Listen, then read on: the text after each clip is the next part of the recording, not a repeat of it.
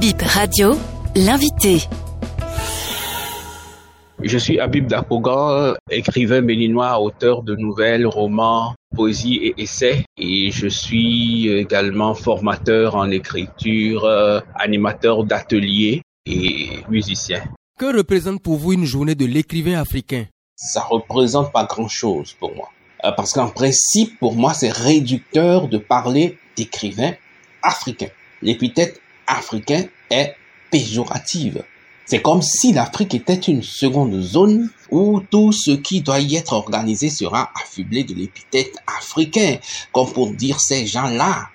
Et quand on parle de musique africaine, le théâtre africain, l'art contemporain africain, tout ça africain, eh bien, c'est comme pour dire que c'est différent de ce qui se passe, mais dans un sens réducteur, dans un sens péjoratif. Et je suis pas d'accord avec cette euh, expression de l'écrivain africain. Mais je pense que c'est une transition, une conjoncture. Mon rêve est qu'à la longue, la journée de l'écrivain soit unique. Pensez-vous que la condition de l'écrivain africain est différente des autres? Oui, évidemment. L'Africain d'abord, au sud du Sahara, est un être hybride. Il vient de l'esclavage, de la colonisation, de la néocolonisation de la France-Afrique, tout ce que vous voulez. Il a un passé douloureux qui réjaillit sur son présent.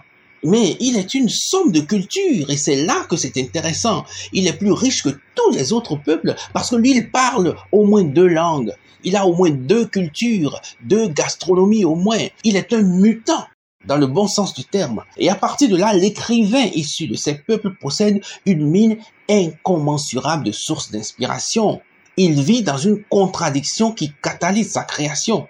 Donc il est plus chanceux que les écrivains d'autres ères qui vivent dans des environnements plus lisses, plus calmes, qui ont leurs thématiques, leurs problématiques, mais qui ne sont pas aussi truculents que celles qu'on vit en Afrique.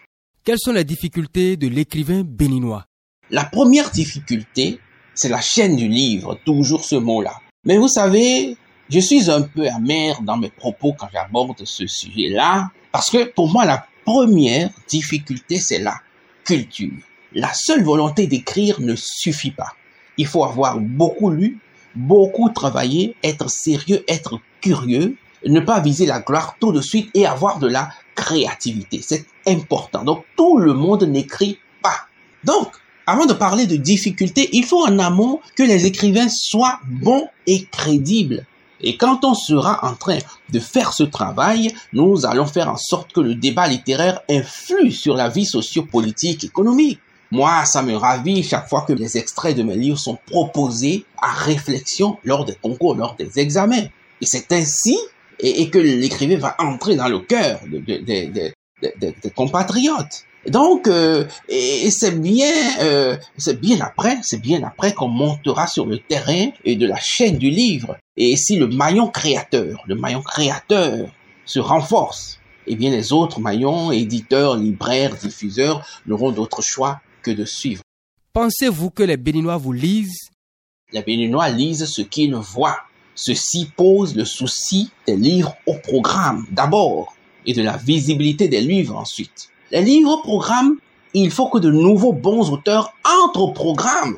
Mais il y en a de nouveaux bons auteurs qui sont pas au programme et on ne sait pas pourquoi ils postulent et on ne les retient pas. Et cette question, si elle n'est pas résolue, elle finira par faire l'objet d'un débat public avec des vérités claires et des embranchements qu'on comprendra pas. Donc, il faut que de bons livres aillent au programme. Il y a de bons livres au programme, mais que de bons livres se relaient au programme. Il y a des livres qui ont le titre foncier, comme s'il n'y avait pas d'autres livres qui étaient importants et qui pourraient entrer au programme. Et j'interpelle en même temps les commissions de regarder ce qui se passe. Donc, ces vérités claires vont être dites si on ne règle pas le problème en amont. Ensuite, il faut que le livre sorte de son statut de parent pauvre. Vous voyez, il faut plus que des livres soient lancés dans des écoles de base, de je ne sais où, où il y a 15 personnes qui sont là et l'auteur aussi qui s'est auto-édité vient remettre ça avec une longue bio-bibliographie. Non!